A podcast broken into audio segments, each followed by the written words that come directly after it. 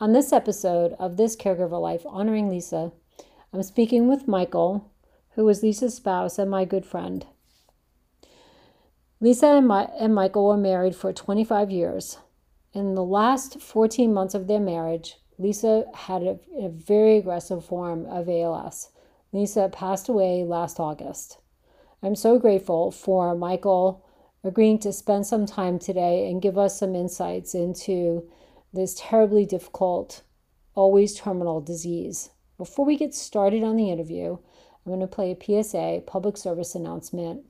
It, the ALS Association produced. It features Terry Bradshaw, a uh, former football player, and Pat Quinn, who is a person with ALS. I'm Terry Bradshaw. Like many of you, I took the ALS Ice Bucket Challenge back in 2014. My man Pat Quinn here, well, he's one of the founders. Thanks to all of you who took the challenge. Hey, Pat, you know what we should do this year? The ALS Bull Riding Challenge. Cut. The ALS Rattlesnake Challenge. Cut. The ALS Rocky Mountain Oyster Challenge. Cut. I think you should stick to football, Terry. Well, you're probably right there. Look, there's nothing fun about ALS. It robs a person of their ability to walk and talk and eventually breathe. It's always fatal, usually within a few years. And it's emotionally and financially devastating to families. There is no cure yet, but we're making great progress. Since the Ice Bucket Challenge, we've seen new ALS genes discovered, new assistive technology, and new potential treatments in the pipeline. This is one brutal and complex disease. But if we can cure ALS, we can cure anything. So please join me and my buddy Pat here in the fight against ALS. Let's go, Giants. Giants. You say Giants? You never told me. Nobody told me he was a Giants fan. He told me he's a Steeler fan.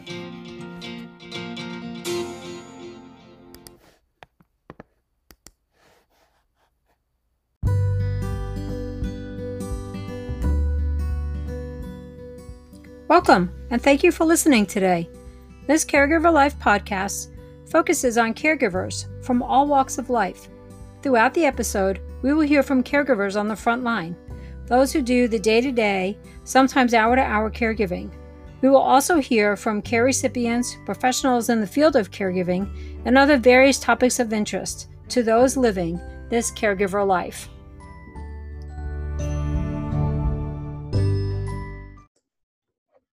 Okay, so this is our episode 42 on this caregiver life. And I have Michael Bolin. Um, did I say your name correctly? Last name correctly? Yeah, perfect. Okay. Michael is a uh, was a caregiver for his wife who had ALS with dementia. Is that how you phrase that, Michael? Um, technically classified as cognitive impairments, FT, frontal lobe dementia. But part of the ALS uh, diagnosis. Yes, Yes. together. Okay. And that is not a very well known uh, part of ALS, is that there can be that cognitive impairment with ALS, but we know differently, don't we? Yeah. Yeah. So more people can have it than they realize. And I've read a few studies on that. And that's always challenging, complicating a very difficult, can be a very difficult diagnose, diagnosis. Um, the road to diagnosis can really be a challenge. And I know it was for you. So let me just backtrack for a second and explain to our listeners that Michael and I, um, we are online friends, which I have many, many online friends because Yes. ALS itself is fairly isolating as a disease for the person who has it, who we call a PALS, people with ALS, and for their CALS, caregivers with ALS, because it's difficult for any one of us to really spread our wings and be out in our community. There's a lot of care that goes on that we have to give, and then our our pals tend to be more homebound than not. So virtual living is something we're we're really good at, I think. Um, and so Michael and I met each other, I guess, a little over a year ago in an online support group specifically for spouses who care for their their loved one, their um, I guess their significant other or their spouse who has ALS. And that's how we found each other because who knows better than people who are dealing with it every day, right? Lifesaver for me. And so every morning we said good morning. Linda, Linda, and I won't say her last name. So Linda in our group did a beautiful hello every morning, and we we had a lot of fun doing that. That we did. I, I'm. Yeah. It, I couldn't imagine if I didn't have hadn't found the group. If Mhm. Diane didn't get me involved in it right away, and you know, say here's something that you you can go ask questions to people that actually know, instead of being completely isolated from you know diagnosis on. They when they basically tell you to prepare for death, and that was what we were doing. But knowing that there were ways to prepare better than others through other people's experiences was the best best thing ever for me. So is our many tribe. friends, many friends like you that I will have for a long time. well for life you know i mean so so that's our tribe and we we did a podcast the other day um, with a few other people and jennifer mcinday is my co-host and she's not with us today. This is a special podcast that i wanted to do with michael. Um, and we talked about finding your tribe right? Because we were, we were trying to really share out with people who are so dramatically affected by the covid virus whose lives really came to a standstill mid-march and they still haven't really found their footing. And if anybody can lead the way in helping others adjust, it certainly can be caregivers because that's often happened to us. Yesterday, we knew nothing about what was happening with our loved one. And then today, the world basically came to an end for us, right? So, um, just figuratively, it came to an end for us, uh, usually. and so we've adapted so well with the diagnoses that we live with. And so we're, we're trying to help people who, you know, the surprise attack of COVID came to them. And one of the things that we've done is we, we've talked about our tribes. So this is my tribe. It's a very special tribe and a very challenging tribe in some ways because in our uh, support group online for ALSS caregivers, there's a lot of death that we see I, I, I lose words on how to express my condolences to somebody after a while. Right? Because we've seen so much of it.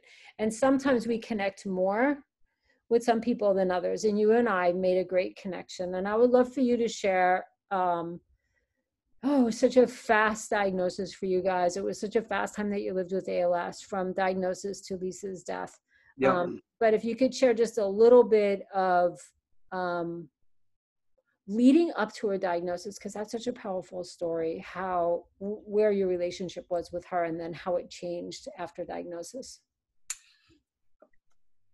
All right, I can't remember the exact year or the time. Going back, um, Lisa's dad was put on her brother's doorstep in Michigan with dementia from his girlfriend. That was their agreement way back when. We didn't know about it or anything to that extent. So all of a sudden, we just got a phone call one day that Lisa's dad had dementia and he was in Michigan with her brother. So from there, everything started to free fall, so to speak.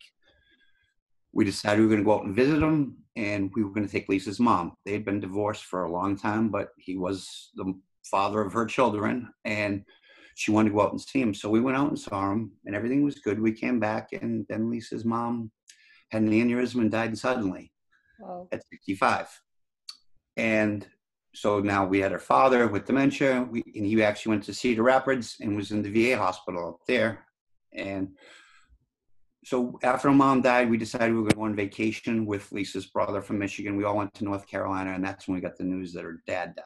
So we drove back to Massachusetts after vacation was over from the Outer Banks.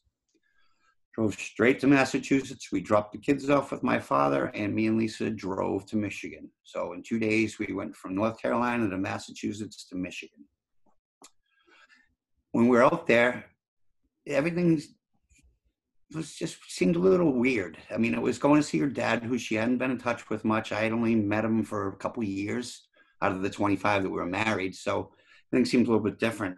Um, at Lisa's father's funeral, she was given shell casings from when they shot off the for the funeral, and when they gave them to Lisa, she started crying uncontrollably, like I hadn't I hadn't seen in 25 years. Well, 20, like, yeah, 25 years of us being together. Something that just, it was a moment that I was just kind of taken back. Like I almost just turned like, what is going on? And then the 15 hour ride back home to Massachusetts, things had changed. And she was more reclusive, more in, introverted, kept to herself a lot more. And we, me and my three kids, we all just felt like she didn't love us anymore. Like we, it was a slow process of just continually her being independent, sitting on the t- sitting on the couch watching television, not really caring about dinner, not caring about laundry because I would do all that stuff anyways. And then she went, was going for a physical, and I couldn't handle it anymore. She was having trouble swallowing iced coffee, holding it down, and then she told me that her finger hurt. So I said, "Go get a physical." By the time we got her physical, her insur- our insurance switched they had to get a new doctor. So I got a new doctor, and within three weeks, she was diagnosed with basically, um, actually, I'm sorry, five weeks. She was diagnosed from her first visit for her physical to ALS diagnosis in five quick weeks. Wow, that is a uh, very fast track. Her first, the first sign was that she had a meningioma on her brainstem in the back. She had a brain tumor there. We weren't sure of that, but that was the first thing we heard. So we were like, okay. Had to go for a CAT scan, another MRI. Came back in, and they told us that she has that. It's not sure if it's affecting her pituitary gland, which would cause her for the reflexes and all the other things that were going on. So we were thinking, all right, she has a brain tumor, cancer. Um, we'll get that dealt with. After we went back, that's when the the I say the young neurologist who she was in tears. I said, I don't know how you can do this for work if you get so involved in this. And she's like, it hurts because Lisa looks so young. hmm You know, five four, 105 pounds. There's nothing to her. She's. I definitely upgraded myself with her, and so from there we get reference to the. Um, we could either go to UMass Medical or into MGH. Well, UMass Medical was closer to us, and basically we were told that just we need to go see somebody. So we went and saw her out at UMass Medical, and we got out there, and Lisa was diagnosed, you know, basically on the spot. They did ran the tests and came back, and it was, you know, so from April 23rd, which was our anniversary when we first heard about it, until June 1st when she was diagnosed officially. So, so early on though, um, what were the years like? How much time transpired from when she first had cognitive changes? Was that just a few months or Um, no, it was probably I, almost a year and a half, two years. almost a year and a half? Oh, And that must have been very painful for you and the children. It, it was because I was in between careers. Well, it turned out that it was good that I was able to just jump into being Lisa's full time caregiver, which that's what she all she wanted, and that's really all I wanted to do. I didn't want anybody else there. I wanted to catch up on the time that we had lost over the previous two years. Correct. I can understand that. So the, yeah, it was about two years, and it was you know she went to her physical before, and the, doctor said she was fine. I'm like, yeah, she's not fine, but it's very tough to address your wife, the person you've been with since you were 22 years old, that they might have a mental illness. That's a, that's that to me was a very tough thing, and people looking at me going, "Is your wife drunk? Mhm. You know, is something wrong with her?" And for me, it was like, yes, I know something's wrong with her, but how do I address this? And then it just came to the point where I was told my kids that I was not going to be sticking around and living this life after they went to college. And And so that must have been hard for the children too, although they probably saw where you were coming. they def they definitely saw they felt my oldest one and my wife never had a really good contact when connection when they were he was younger, but when they got older, I mean, I've never seen him cry once since Lisa was diagnosed through death through anything. I've never seen him cry. His girlfriend's handled that part of it, and I think he's left that away. But my other two have been as emotional as I have. hmm And Well, that's what kept us together. We were, we never, never, never really rich. We were a family. We Yeah. did everything together. We didn't need anybody else. The five of us did everything together. You were a good, a good team as a family. That's Yep. what it sounds like to me. And I've I've seen photos of you with the kids and um, you sharing the kids, you know, on your Facebook page, some of their successes and things like that. And I I've looked at some of the photos of Lisa with the kids when they were young, and you know, a good family, strong family, and it's it's hard. It's such a hard disease in that way. I I always say it strikes the seems to strike the nice people. It's the nice people. Absolutely. I it's tough because you look at all different walks of life and there's good people and bad people. I'm I struggle to find the bad people in ALS. I really do. I just think mm-hmm. that they're almost too nice, too subdued. I, I, I don't know what they are, but I mean, Lisa had the same quality I've met with other pals, in that they were just you know, off the charts, nice people. Never wanted to hurt anybody, and it seems like they just got the worst possible thing handed to them. Yeah, That's- I, that's you know, I'm trying to think of like what other diseases come in rate as bad as ALS, and I mean Alzheimer's is is a terrible disease as well. My mother has Alzheimer's, and that has been a very painful disease to witness. And I don't even witness it as much as my sister and my brother do. They she we moved her three thousand miles from Florida to California last year Yep. Uh, and we're in North Carolina, knowing, and I wanted, I did want to take care of her, and my family said, "Well, "You got to be crazy. You're not. We're not even allowing that to happen because uh, there's too much for you." It- Um, it- And it that would be that would be something that would be very difficult to deal with. That having two people to deal with, and I'm seeing that now. Deal, having to deal with dealing with Lisa, I would do anything for her. It was not a problem.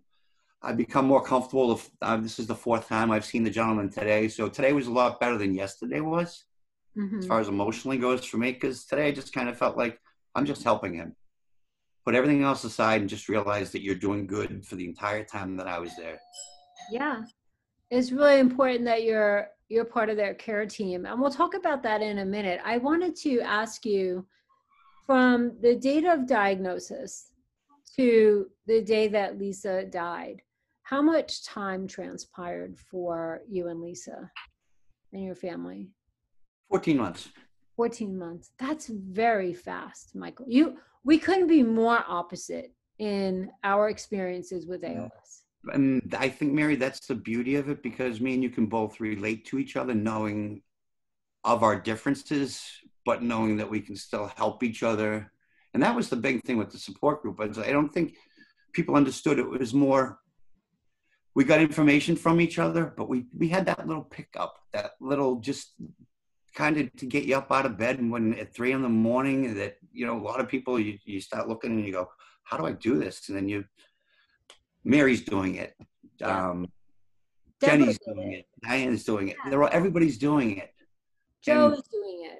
You Yeah, we give up. On there. You know, there's other Yeah, It didn't matter.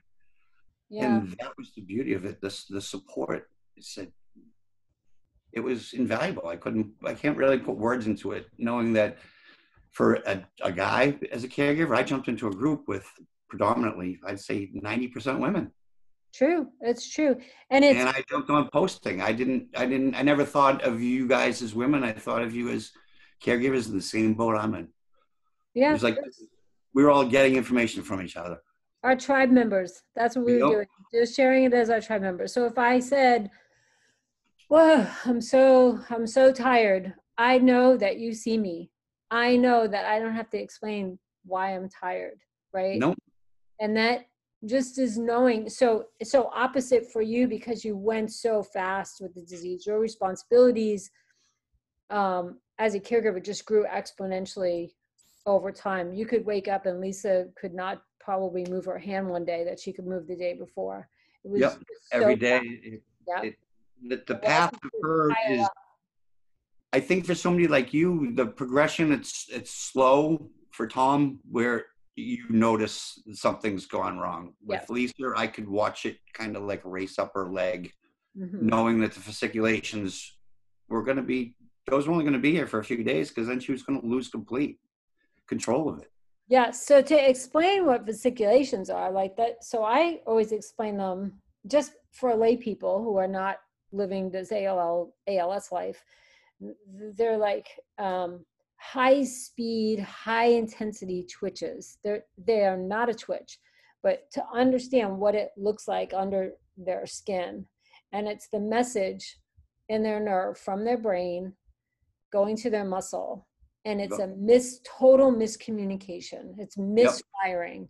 So a fasciculation with ALS is malignant. It's not a benign little twitch you have in your eye or your Right. neck or something. It's a very powerful thing that's happening. Like I can hold Tom's hand, um, and he can't even really hold hands anymore. It's just like you know, you know, what Yep. Just fingers. He, he, you guys hold hands your way now. Yes. That's- You feel tr- the energy just is all through his hands. He never stops moving. There's never really a part of his body that stops moving. It's it's truly amazing that he can even be ambulatory in the house. Though I expect, and I've said this before on the podcast, I could be podcasting and hear him fall maybe, and then I'm done. We're toast. I'm off the podcast. I've got to go help him. He's Yeah. not fallen like that yet but we know you and i know that that could happen and that's when you go for a long time with als like we have that's a fatigue factor of concern that just continues to build up where with Yeah. you i bet you were and i'm not sure that this is true because i haven't lived the the als life you have so you, you can correct me if i'm wrong but i feel like you lived on an adrenaline high almost like things happen so much so eh, quick all the time. I I've never been a great sleeper. I've always, ever since having kids, I've I felt like I got into dad mode and was always sleeping with one eye open. And I think that's what made me better for Lisa, was that I didn't ever need, never got seven hours, six hours of straight sleep. I always have been a two to three hour person. So I was not perfect. There were many nights where I got very mad and aggravated, but I got up and did it. It's that was the end result. Was no matter what, Lisa knew that that I got up for her and did what I had to do. It changed so fast that it, it was hard for me to stay online and not be asking questions. Like for me, I I felt like I helped people, but I, I definitely got more out of all of you people than I ought- got, gave back. Hmm but that's what the purpose was for me to be on there was seeing how fast my wife went and now knowing what i know and seeing other people i'm always like wow it just it's so different. And like you said as far as tom falling lisa fell in between me and my dad sitting right I, she fell right here. I was sitting standing here and she broke four ribs and we brought her into the emergency room and it turned out she had eight broken ribs that she had fallen before that you we didn't you didn't assume because she didn't feel pain. That's the mm-hmm. thing with ALS is you don't feel pain until there's other things brought into it. So I never she never felt anything until I heard her breathing funny, and that's when I brought her in because I was worried about her lungs. And that's when we got into the I and she was in there at the ICU for three days, and after that we came out. That's when everything just kind of went fast track. Well, and probably because she was um, progressing so quickly, um, she didn't feel the typical pain that people with ALS can feel, right? Because, like for Tom, because he's a big guy, he's like you, he's a Yeah. big guy. His upper body hangs, and boy, that his shoulder, he has a lot of pain in his shoulders and and his his bones and stuff like that because Yep.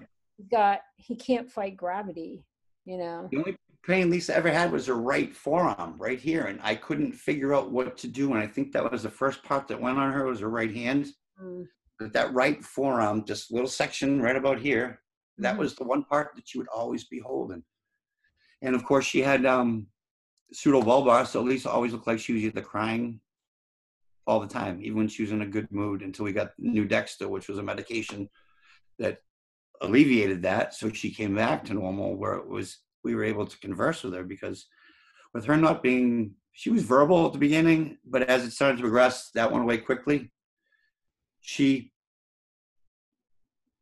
would get frustrated by not being able to talk, which in turn would get uh, me frustrated. And seeing how everything was transpiring, it was trying to just keep ahead, keep keep your keep your cool, not knowing that everything was going so fast.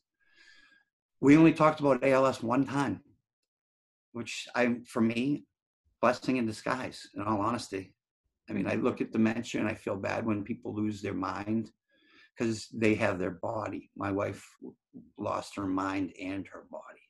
And Mhm. for me, together, that was a better scenario than seeing the gentleman today who is completely competent and cognizant, knows everything. and knows that he has ALS and that he's dying and it's going slower for him. But that's constant. I, I mean, for Tom, I, you know, he's got a great attitude as far as going out and living.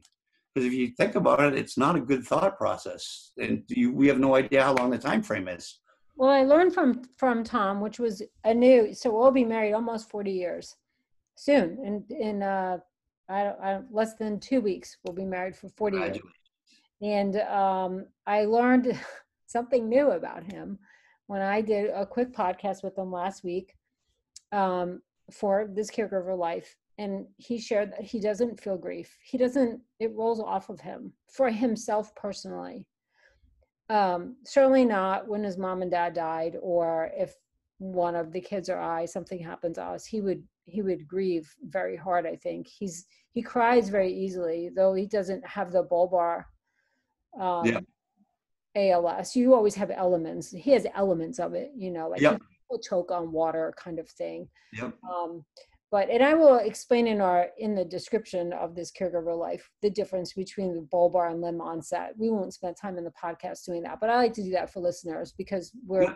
we're getting a little technical, I guess. But um, he doesn't feel the grief for himself. He gets up and he continues on every day. That's what he does. It's a gift yep. for him every day that he's alive. And that's how he does it. And he's the model for me to follow. I don't know that I would be so good at it if it wasn't for him. He leads the way for me in that. Yeah. Um, they, they, so, they, I truly think that the pals are, they, they're, they're the ones that at least they gave me the strength. The days that I felt like I was failing her and said, let me go get you help. I'm not doing a good job. If she slipped out of bed, Lisa would try to get out of bed in the morning. If I wasn't there, she would slide right out onto the floor. So we had to put strips on the ground to try to keep her locked in so she couldn't. Then I had to barricade her kind of. And it got, you just every day was, you know, we were improvising all the time. You're you're you're in a position where I think that you're almost you, you're expecting things to happen at some point. Me, it was just a constant, it, yeah. a constant flip over every day, mm-hmm. doing something. The occupational therapist and the speech pathologist told me they're like, your mind is incredible as far as what I was able to do for Lisa to, on a daily basis, just to adapt. Like I didn't have something. Well, what can I use to get through the day? Well, and, I um very true. I did have time to adapt and um and have some some planning. But I'll be honest, I really thought I would be a, a widow for a few years by now. I didn't. Yes, nobody. I, I, Ten years going on. Imagine. I'm so perplexed by that. How it's they say three to five, and it's like, well, what about the people that have been in it for 17? Does that mean that somebody's dying at a month? And I think that, you know, is the diagnosis in ALS is so ambiguous, so to speak. You know, they have a couple tests, but there's nothing concrete.